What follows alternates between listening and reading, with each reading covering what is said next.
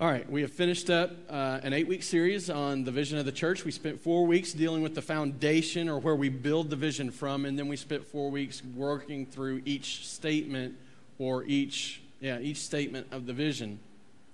And now, as we close that series, we've closed that series out and we're moving into what we're looking at or what I'm calling our distinctives. And there's two reasons we're doing this, really. The first is, is that the majority of the people in the church, in fact, as I look across the room and I think about the people that aren't here today, the majority of the people in our church have been with us for really less than a year. And it's just, we had a turnover last year, and it's something that people always say happens. I didn't think it would be so drastic. Maybe, maybe it's really recognizable with us because it happened over the, a period of about six months as people who had been with us for a while kind of moved on and, and people came in and really covenanted with the church. And it's really the, the best thing that could have happened to us because we have a core of people in our church now that this is church to them. This is, they're not looking for another group of people. They're committed, and you can see that in, uh, in, in the people that we have in community groups. You can see that in the level of giving that people give um, and just how, how committed everybody is. And so, what I recognized, though, at the beginning of the year was some people who have been in the church for a while were asking me some questions about, well, what's the vision of the church? And I thought, wow, if they don't know, then how can I expect the people that have only been here a short while? How can I expect them to know? And so I recognized my own failure in not making sure that we were getting the vision of the church into every person that comes in. And so that's first and foremost. We, we're doing this really for everybody that's in the church now so that you have an understanding of what we're striving to be and what we're striving to do in light of the gospel. We'll deal with distinctives because there's certain things that make us distinct as believers from people who are outside the church or who don't follow Christ. But there's also distinctions among us uh, in, in our church that dis- distinguishes us from other churches as well. And so I want you guys to be informed about those. Second, the reason we're doing it is as we continue to move forward, the intent is through the summer to really formalize our membership process so that when people come to us and say, hey, I'd like to have information about being a member, it's actually a little box on the card that, they, that visitors will fill out and they can check, I want information. And so what happens is every time somebody checks that box, Amy and I take them and we take people and we go and we have coffee or you know something with them and just spend some time talking through what it means to be a, a member of the church. Some of you did it in so quickly that we invited a group of you over to our house, and that's typically the way we do it. We either we either sit with you personally or we sit with you in a group and talk through what it means to be a member of the church and what the expectations of membership are and, and things like that. But as we move forward, we, we really need to formalize that and ensure that everybody that comes to be a member of the church understands what we're doing. I mean, it would be like if I lived in Mexico and thought, wow, it looks great in America. I wish I could go to America and live because it seems so promising over there. So I get up and I move to America, but decide that I think everything in America should be like Mexico. Well, why didn't I just stay in Mexico? You see what I'm saying? So the idea is, is that we don't change every time we add a new member. The idea is, is that members come and join us because they recognize what we're striving to do, what we're striving to be, and they want to and they want to they want to lock arms with us on this mission God's given us to do. And so that's the second reason is that so we can kind of formalize that process, not to take the personal intimacy out of it, but to ensure that everybody is coming along and, and, and becoming part of the same. It, it unifies us in mission. That's a better way to say it. So that's the two reasons. And today, as we start into this series on distinctives, let me just make sure that you all understand this I'm going to teach on several things over the next several weeks, and some of these things you may never have heard of, you may never have been exposed to, you may, you may not even really agree with. And just because you don't totally agree with them doesn't necessarily mean you can't come and be a member of the church. There's things that, that I'll talk about that, for example, eldership, uh, an elder led government. That's something that's really not, not a lot of people in our area are exposed to, especially because the the type of church governments that are, are most common here with the Southern Baptist and the Assembly of God, most of those church governments are congregational, where the congregation votes on everything and they run the church. And as you study the Bible, I'll just show you that there's a totally different perspective and intent, I think, for, from God's perspective for how he wants his church led and run. And so we're going to deal with that. That may be totally new, and it may be something you struggle with and have, have problems with, and that's okay. There's nothing wrong with that. Now, what, what I would ask, though, is that as we deal with these distinctives, if you come across something that you're like, man, I just don't, I don't, I don't like that. Don't get mad and leave. Let's talk. Let's discuss. Let's converse. Because ultimately, as, as I'm going to challenge you today, we start with the Bible and it becomes our measure for everything else. And so, as uh, the, the distinctive we're going to look at today is the view of the Bible. The reason that you need to understand the distinctives and the reason I want you to hear them is because as, as I teach and as I'm responsible to raise up other leaders and teachers in the church, we're going to expect them to have common views on these, on these distinctives. So that as we teach and as we lead in this mission, we have a unified force. We have a unified voice in our teaching, and we have a unified di- direction in our leadership. And I want each of you to be familiar with them. And so, like I said, today we're going to start with the Bible and, and our view of the Bible. Now, I don't think, I think this is going to be an easy one because I don't think that there's anyone that's a member of our church that's going to have a struggle or a problem with this. If you're visiting with us, maybe this is going to be a little different for you but understand again, this is, this is the, the, the direction or the perspective we teach from. Every one of us deal with doubts at different times. Everyone struggle with different questions about the Bible. Don't, don't assume that just because this is the perspective we teach from, that there's not difficulties or issues that each person is going to deal with differently. And so, anyway, we'll, we'll work through that. But here, here it is.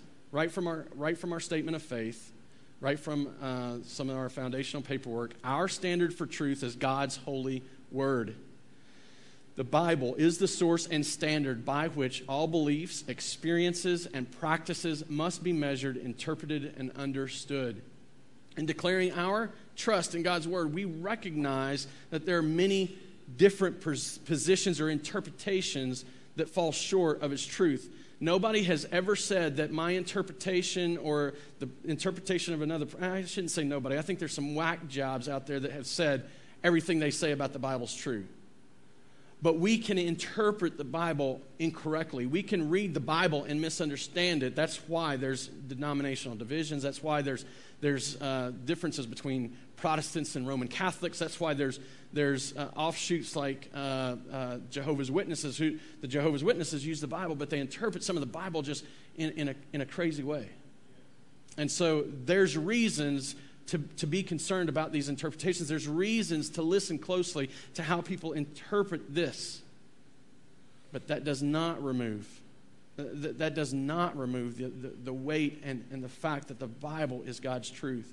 And that's really what we're going to focus on. That's what we're going to deal with today. Quite simply, just as plainly and as, as simply and concisely as possible, this is our position. This is the position that you will hear from the leadership of the church. We believe that the Bible is the inspired and inerrant Word of God. Inspired and inerrant. And we'll, we'll look at that and we'll break that down today. And then that'll give us some application. If you've got a Bible, we're going to look at 2 Timothy 3. You've probably heard this if you've been around church for long. Um, 2 Timothy 3 16 and 17. If you don't have a Bible, the verse is on the screen.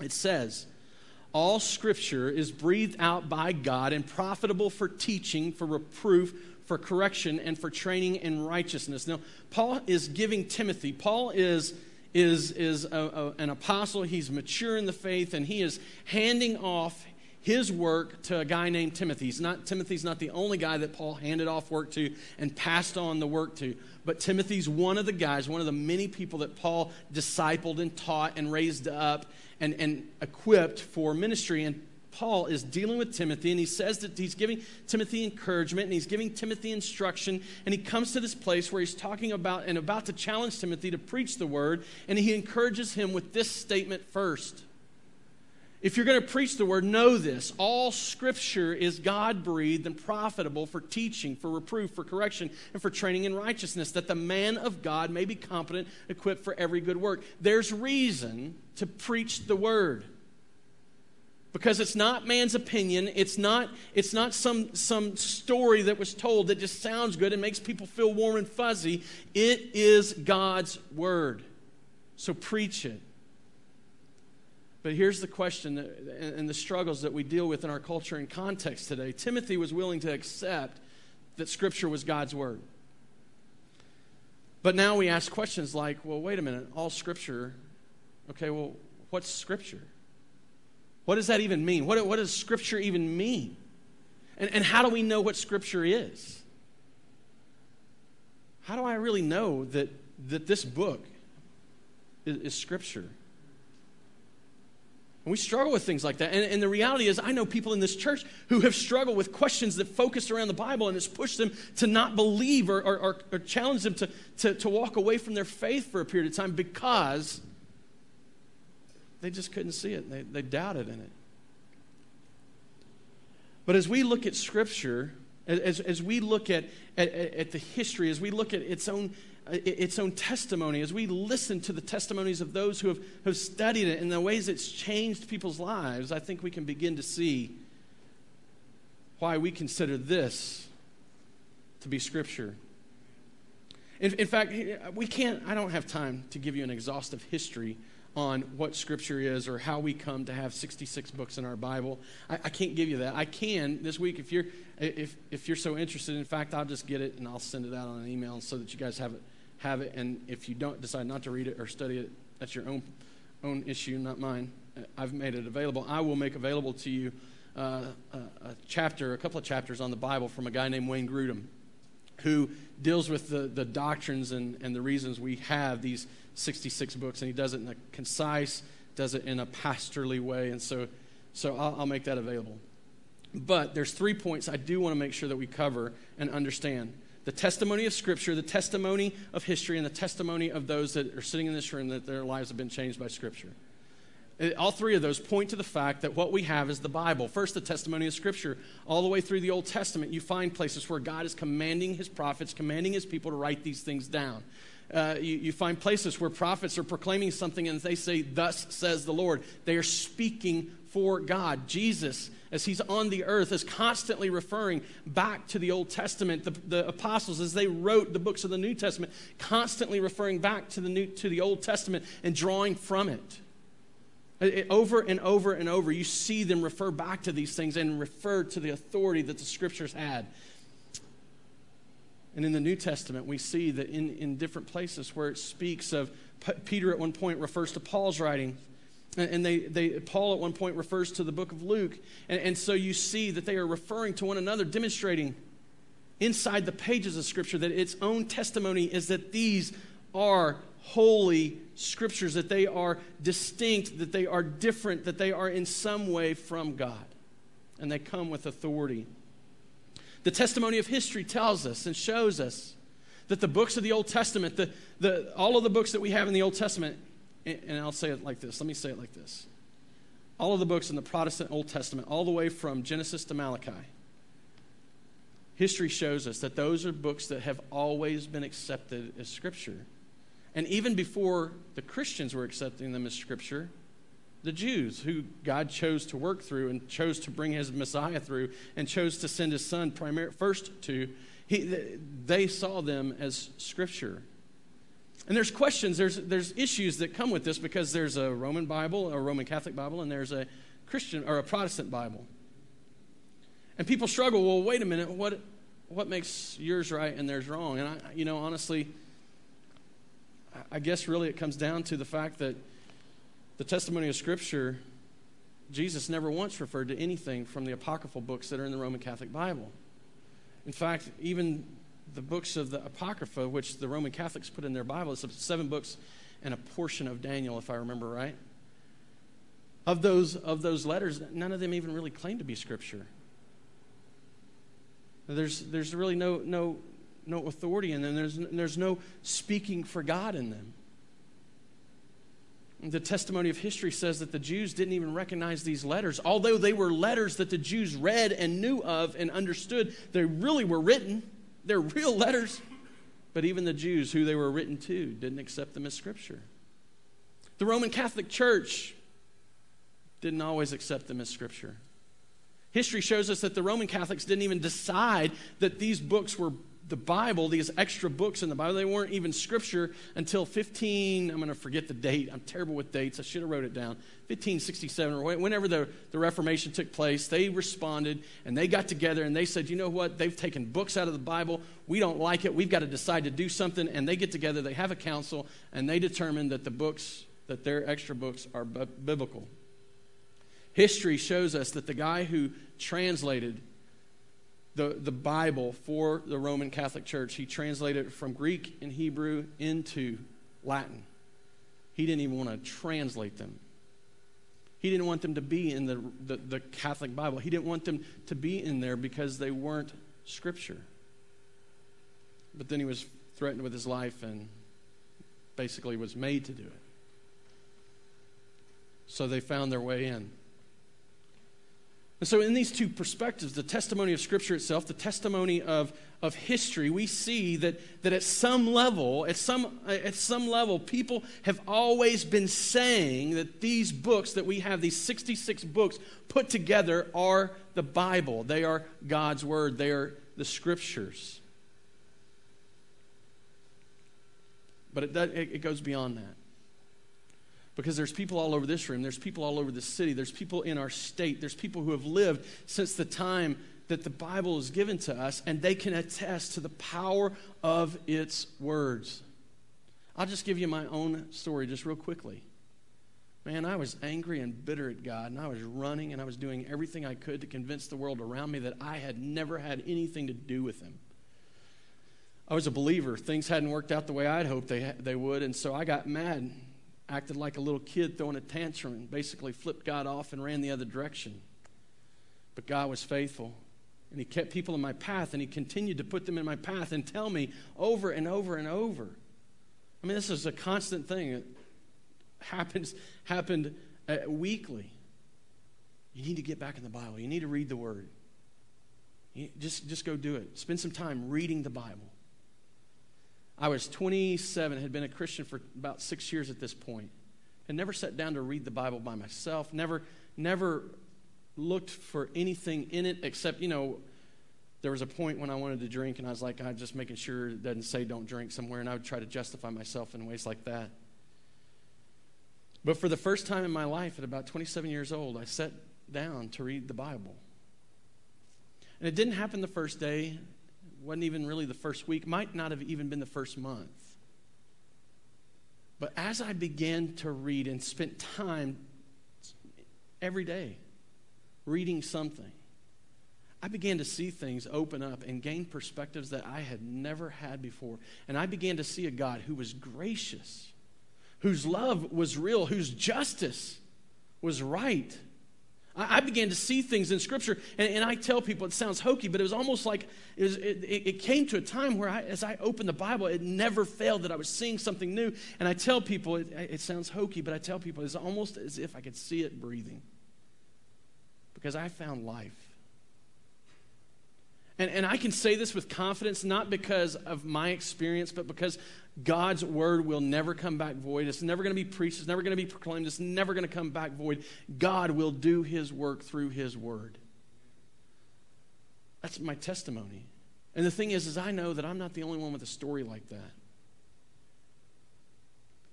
But God, through his word, took a, a brat of a baby Christian, this spoiled, rotten brat, and began to mature me and turn my life around. And I have no doubt, I have no doubt because my confidence is in the power of God through His holy word that He can do the same for others. And so we have the testimony of, of Scripture, we have the testimony of history, and we have personal testimonies of people you know, people in this room, people that are in churches across Springfield that can tell you the difference it will make. So we recognize this to be the scriptures. And if that's true, if this is the scripture, if, if this is a holy writing, a, a distinct writing, that means something because this verse tells us something about the scriptures. This verse tells us that they are breathed out by God.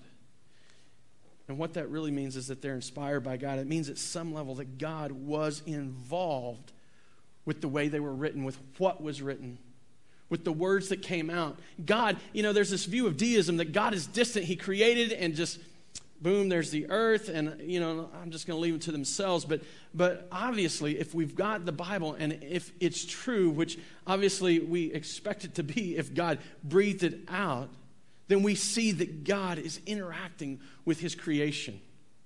And God wants us to know these things. And, and the Bible shows us God, it, it shows us God in a very specific light. You don't have to have the Bible to know that there's a God. In fact, the Bible tells us that the heavens declare His glory. You may not know much about God, but look around at the creation. There's really only two options anymore, and you can, you can believe in Darwinism and you can follow that truth, or you can follow that God created. And, and honestly, man, if you weigh the evidence, consider it. You're going to have to take a step of faith in Darwinism because they can't prove it really happened. They can't prove evolution really occurred. They, they don't have the missing links. There's, there's too many questions. There, there's going to be a step of faith. There's going to be a step of faith that God wrote the Bible and his words are true and it tells us he created. Or there's going to be a step of faith that you look around and there's too, too much intention. It's too intentional. It, it, there, it's too complicated to just be an accident. There's too much that demonstrates. And the place we find that truth is the Word of God. That's where we're taught it. Well, the idea that it's inspired, let me read this quote to you from J.I. Packer. Inspiration establishes that the Bible is a divine product. In other words, Scripture is divinely inspired in that God actively worked through the process and had his hand in the outcome of what Scripture would say. Inspired Scripture is simply written revelation, meaning it's revelation from God. Scripture is not only man's word, but also and equally God's word, spoken through man's lip or written with man's pen. Peter, when he was writing about how how the scriptures were written and how prophecy was given, revelation was given. He says in 2 Peter 1:21, he says, "For no prophecy was ever produced by the will of man, but men spoke from God as they were carried along by the Holy Spirit."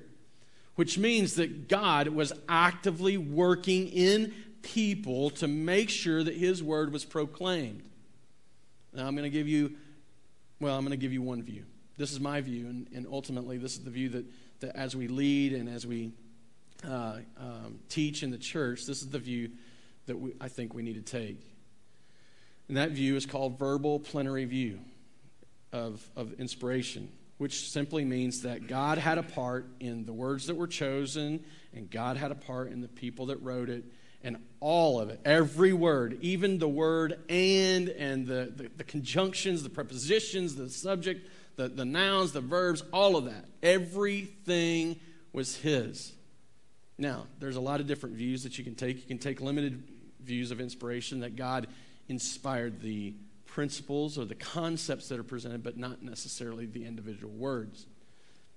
You're welcome to hold that view. I'm telling you that from, from a leadership standpoint, as I stand to lead the church, as we raise up other leaders, we're going to ask them to hold this view, verbal plenary view. It's not that I think, actually, I do think one's better than the other. I think there's reason for one and not the other. Um, but that's ultimately not the purpose of this discussion. So, that's the, the, our view of inspiration or the inspired Word of God. It's not just inspired, though, it's inerrant. So, God spoke to people, they wrote it down. He basically helped them with the words. He showed them, you know, how all that works, how the Holy Spirit's influencing them and working in them somewhat mysterious. There's just as many mysteries with, with that as, as with other things in the Bible. We're told this is the way it happens, and so we have to, some level, accept that. Now, the other side is the inspiration or the inerrancy, meaning that there's no mistakes. And as soon as I say that, I know that there's probably some people in the room. Well, wait a minute, I, I know some mistakes. And, and yeah, in, in this book, there's some mistakes or some questions or some concerns But in the original text, in the original manuscripts, they're called the Autographa, there was no mistakes. Everything was written exactly as God intended it, and everything was recorded and, and said exactly what He wanted it to say. So that raises a question well, wait a minute. You just told me there might be mistakes in my Bible. How, why would I even read it if it's not dependable, if it's not trustworthy? We know from the vast manuscript evidence that there's 99% of all that we read today in our Bibles, in the translated Bibles, whether it's the ESV, whether it's the New American Standard, NIV, it's based on, they're built out of manuscripts that we know are 99% accurate. So you can be certain that 99% of what you're reading in this text is completely accurate. It's exactly what was written 2,000 years ago, or even longer ago, um, if it's the Old Testament. And the things that we question, there's certain passages that they're not certain on. There's always a footnote. And if you look at the footnotes in your Bible, there's a place in John 8, there's a footnote. John 8 shows a footnote because they're not certain exactly where the story of the woman caught in adultery goes in the Bible. Because some places it's recorded in Luke, some places it's recorded in John, some places it's not even there. So they're not certain. And so they make sure that people know this passage of Scripture we're not 100% sure on. It doesn't take away from the Bible, it doesn't change the message of the Bible, so we've left it there. But you need to know there's a question. Because at the end of the day, what the translators are doing today is they're trying to make sure that you understand that you and I can be confident in the truth that's displayed here. Because most of the, most of the difficulties or most of the problems that they find in the translations have nothing to do with the story itself. There's minute details that, that, that, a copyist has changed a number, like the number of, of men in a battle, or, or the, the way that some, something occurred, like the specific order of one set of circumstances or another. And, and the reality is, is that those things never, ever change the overarching theme of Scripture. And so as you look at this, and as you read it, and as I encourage you to, to study it and dig on it, you can be confident that this is what was written. And the places where there's question, there's going to be a footnote, something to tell you, something to inform you that, that hey, we're trying to be above the table here. We, we want to be above the board. We want everyone to know. We're not trying to hide anything. God has given us a revelation. He has spoken through people. He has recorded it so that it will never be able to be changed. I mean, imagine how important it is that it's written down. We can't ever question it now. We can't, we've got too many manuscripts. There's too much history. There's, there's way too much that people can go back and say, that was never written. It's, it's too much. We have God's word written, and we can be confident in what's written. It's inerrant and inspired. Let me here's here's just a quick definition for you for inerrancy so that you can walk away with this. The inerrancy of scripture means that scripture is the original as in the original manuscripts does not affirm anything that is contrary to fact. Now, we can't assume that because it's inerrant that it tells us all truth. For example, it doesn't say anywhere in the Bible that 2 plus 2 is 4, does it? No, but we know it's true. I mean, 2 plus 2, if you take two apples and you put two apples together, you got four, right? I mean, that's a fact. It doesn't tell us that in the Bible. It doesn't tell us in the Bible that the earth revolves around the sun. But it's a fact. We've been able to see it. We've, we can prove it. It doesn't tell us in the Bible that the, the speed of light is uh, 186,000 fast. Doesn't tell us. That's how good I am with numbers. It doesn't tell us that, does it? But we've been able to show it. See, the Bible doesn't prove every fact. It doesn't prove every truth. There's truth outside the Bible. It, doesn't prove every truth of, of, of, of, experience. It's true that you're sitting in this room and looking at me speak, and I'm wearing a gray shirt. That's true. Unless you're colorblind, it may look a little different, but the reality is it's gray. It's, it's true that you're sitting next to someone in a chair or, or you're sitting in a hard chair wondering, man, how long is he going to go on about this? That's true. It's absolutely true. I hope you're not, but matters of experience, it doesn't necessarily prove every truth that way. But what it does prove and what it does apply to is that certainly the Bible reveals to us God, who He is, in specific revelation. It shows us a God who not only created, but who attends to His creation. It shows us a God who didn't walk away, but is intimately involved. It shows us a God who loved a fallen, rebellious creation enough that He came, put on flesh, dwelt among us, that He might provide redemption and restoration. It shows to us a God who is just and who doesn't just deal with sin lightly. It shows to us a God that should be feared, but because of his great love for us, can be trusted implicitly. Because of his great love for us and his, his amazing grace and his, his great mercy, it shows us this God that, that can be depended on, that can be walked with in intimate relationship. It shows us a God who's not, who, who's not uh, uncaring, but, but compassionate. And the Bible shows us not just this God, but it shows us ourselves. See, the, the truth is, is that I think the things we don't like about the Bible most are not just that God is just, God is loving. I, I think the things we really struggle with in the Bible is that it shows us really who we are apart from Him. There's not a hero in the Bible that did it right. I mean, they made the pages of Scripture because their worst days or what's recorded in many cases. I mean, if I'm the leader of a country, the last thing I want people to know is that I slept with one of my soldiers' wives and sent him out to war to be killed. But that's the man that the scripture calls as a man after God's own heart. If I'm the leader of, the, of, of, a, of a young rebellion, I don't, I don't want people knowing that I denied the guy that I was following. And I was too big a chicken to stand up for it.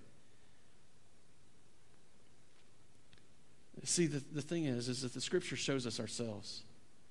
Shows us that we are sinful and in need of a Savior.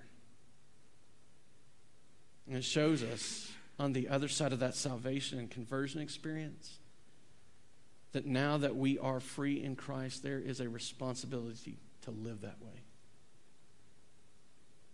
And the worst part is, is that we constantly find ourselves, even as believers, screwing that up. But that's why it's so good to know that the Bible shows a God who's not only just, but a God who's gracious. Because as we, as we see that and see it work out in the midst of things that, that we recognize that we don't stand now as believers in our own sin and our own shame, but we stand covered by the blood of Jesus Christ. And see, that's what the Bible reveals. That's, that's the truth. That's the story that it's telling from start to finish. God created, man rebelled. God continued to work with them and put in process a plan to redeem and restore the world so that his creation, so that his people, the, the crown jewel of his creation, could walk in relationship with him and spend eternity with him.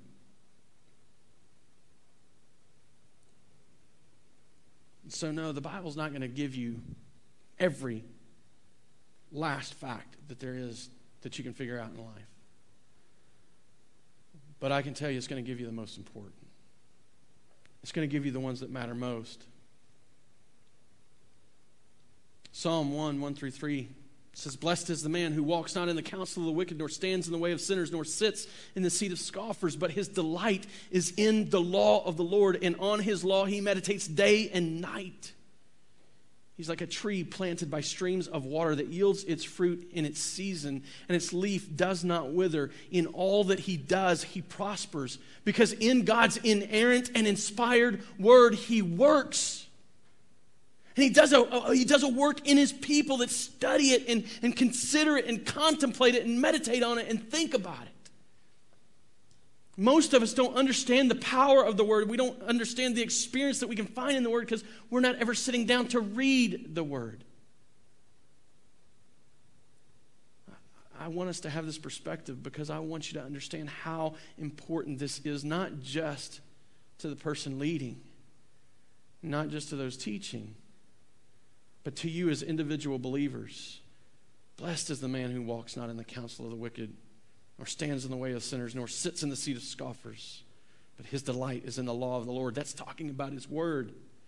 Psalm 19, 7 through 8. The law of the Lord is perfect, reviving the soul. Reviving the soul. Man, I know that. I don't just read it, I've experienced it. I was angry and bitter and far off and running hard. And God's word revived my soul. The testimony of the Lord is sure, making wise the simple. The precepts of the Lord are right, rejoicing the heart. The commandment of the Lord is pure, enlightening the eyes. You know what happens when you read the Bible? It changes your perspectives. We all have a limited perspective. I mean, we are finite creatures with finite perspectives. We can't see past the horizon. We don't know what's going to happen in the next moment. We, we can't be certain of almost anything. We have really no control over our circumstances. At times we feel like it, at times we think we do. We'll tell ourselves that lie. But the truth is that there, there's things we are out of control. You know what the Bible does for us? It's like climbing up on a mountain and gaining a perspective off into a distance that we would never be able to see on our own. It gives us simple, it gives us the simple, all of us are simple, finite creatures, it gives us a, an eternal perspective. It gives us enlightenment. It encourages, or uh, it educates us. Psalm 12, 6, the word 12, 6, the words of the Lord are pure words, like silver refined in a furnace on the ground, purified seven times. God's word, the Holy Scriptures, these words, this book, it's like getting the most pure of things. It, it stands out. There is nothing that comes close.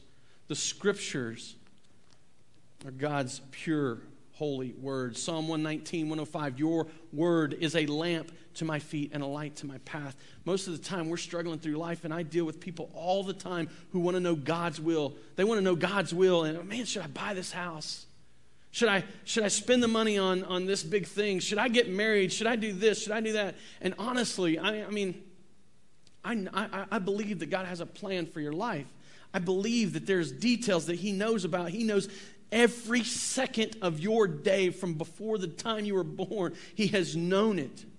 The scriptures tell us that, that every day of ours, He's known from before the foundations of time. He has always known you.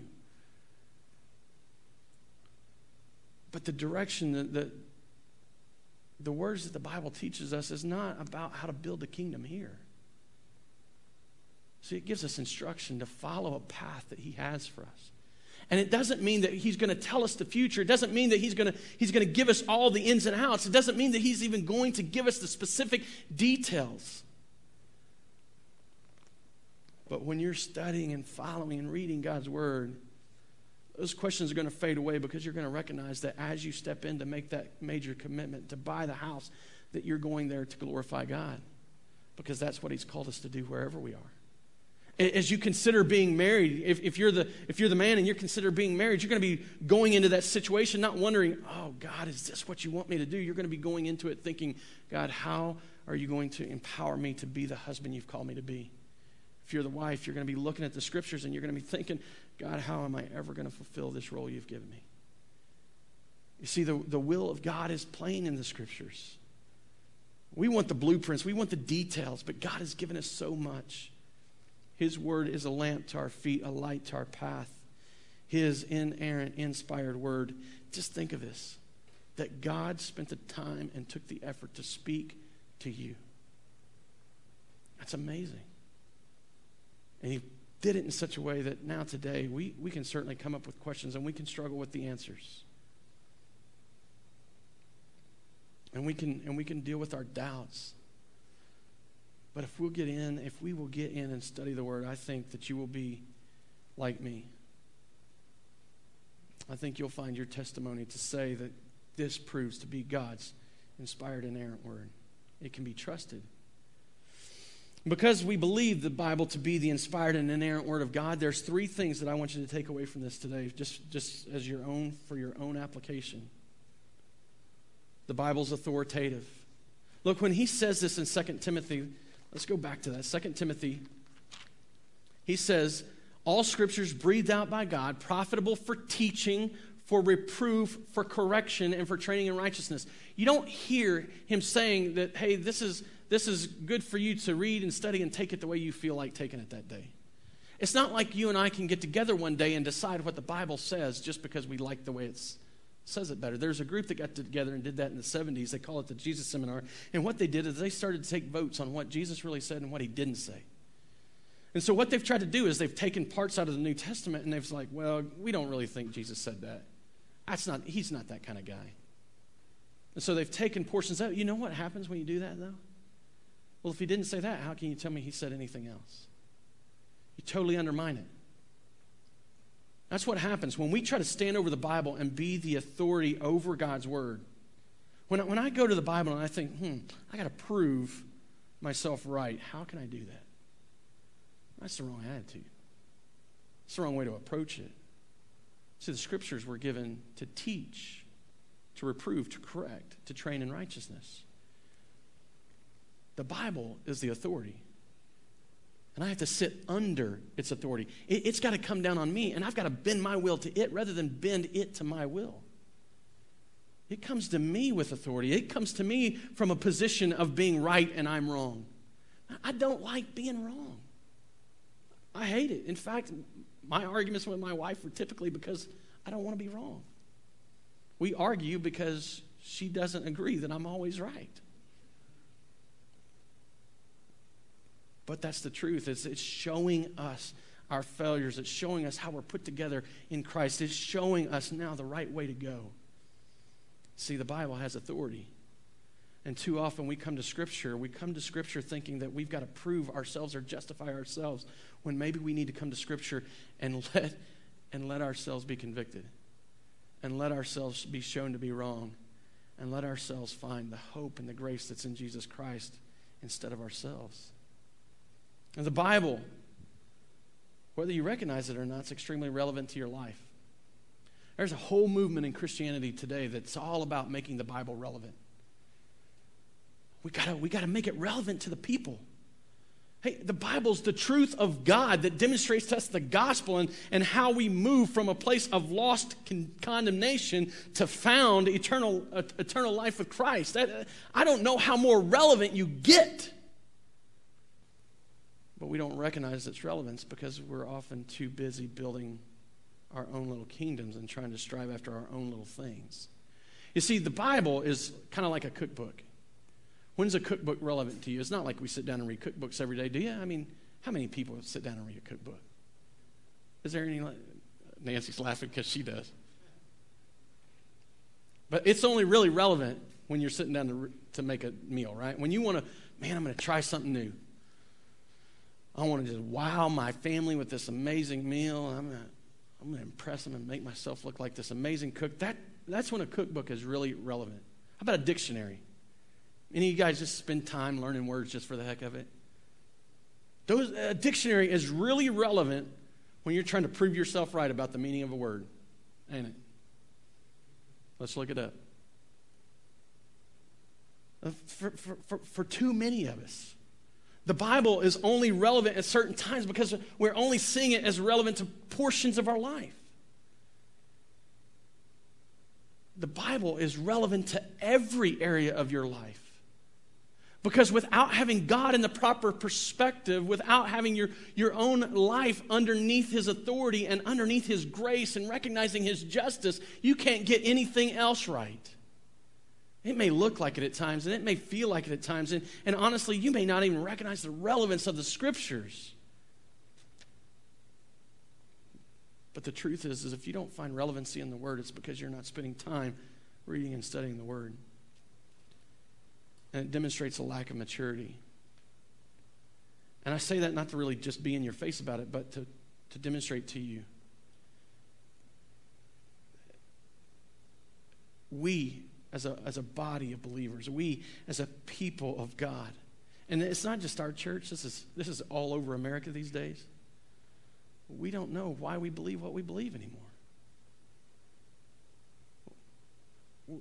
Why do you believe that God is sovereign? Why do you believe that God saves people?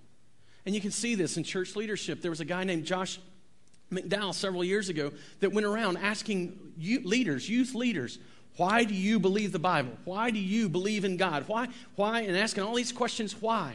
And leaders in the church couldn't give answers. We want the Bible to be made relevant to us because we don't understand it anymore. But we don't understand it anymore, not because the Bible has failed or God has failed, but because we're not approaching the Bible. We're, we're not coming to its pages and looking for its truth. We're not coming to its pages and understanding that God desperately wants you to hear Him there. He wants you to have that experience. He, when Jesus was here, when Jesus was here, he promised the Holy, the coming Holy Spirit, and he said the Holy Spirit is going to lead you into truth. He's going to show you the truth. He's going to teach you. He's not going to make up, up his own stuff. He's going to say the things that he's been told to say. And the Holy Spirit can teach each one of you. There's not a person in this room that is a believer in Jesus Christ that doesn't, that this promise doesn't apply to. If you're a believer in Jesus Christ, you, like me, can sit down and begin to read the Bible. And it'll come to life for you. The Holy Spirit will teach you. You're not going to be the one Christian that the Holy Spirit decides, well, I don't want you to know. And there's no, eh, eh, there's no way I can teach you that's, that's, there's no Christian, there's no, no follower in Jesus Christ that that doesn't apply to. Hebrews, the writer of Hebrews says, For the word of God is living and active, sharper than any two edged sword, piercing to the division of soul and spirit, of joints and marrow, discerning the thoughts and intentions of the heart. This is how relevant the word of God is. It's God's word that gives power and comes into our life and carves us apart. And it reveals our own fallenness, our own dependence on the Savior. It, it, it, reveals in us the things that God's doing. It reveals in us the new motives that He's placing there, the thoughts and intents of your heart. This is how rel- relative it is to your life.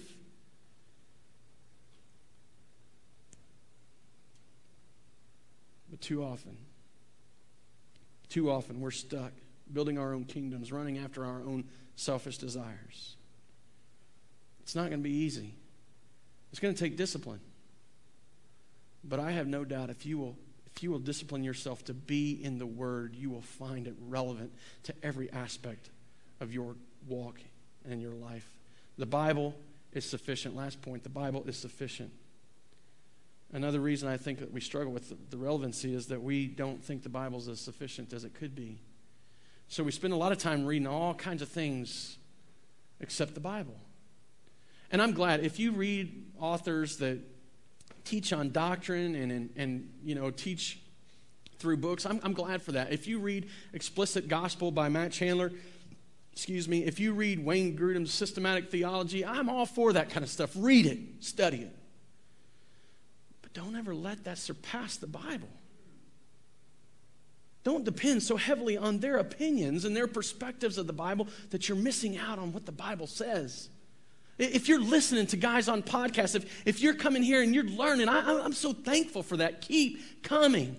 Keep coming back. It works. I, I'm glad. Keep listening to those preachers' podcasts. There's some out there. And, and, I mean, I know I, I am not God's gift of preaching. I am barely gifted in it, I think, probably. But the reality is, is that there's guys out there that just, man, when they say something, it's like, wow. That's amazing. But don't depend so heavily on their perspectives that you lose sight of the Bible. I mean, certainly, when, when God's word is proclaimed and preached, I believe that's God's word. But how will you ever know when a guy's missing it if you don't know it yourself? I mean, what if I got up here one day and I was teaching you and just said, Jesus didn't die for your sin? Can you, can you prove to me that that's a lie? See, the Bible's sufficient for not just eternal life, but just as it said, it equips um, a man, equips people for every good work. There's no other book that'll do that. It doesn't matter how good the author is, doesn't matter how doctrinal is, doesn't matter how long that guy's been teaching, how long that guy's been dead. There's no book that stands up to this and can do it. Certainly, you're going to have questions. That's why you have teachers. Certainly, there's going to be things that you don't understand. That's why there's a community of believers that can stand together and look at the scriptures together and challenge one another in it. Certainly, there's going to be things that you struggle with that you don't necessarily like, but it says it so plainly that you can't help but accept it. The Bible is sufficient, the Bible's authoritative, and the Bible is extremely relevant because it is the inerrant, inspired Word of God. Let's pray. Well, Father, I, I thank you so much that you didn't leave us in the dark, that you gave us your word, your written word to read.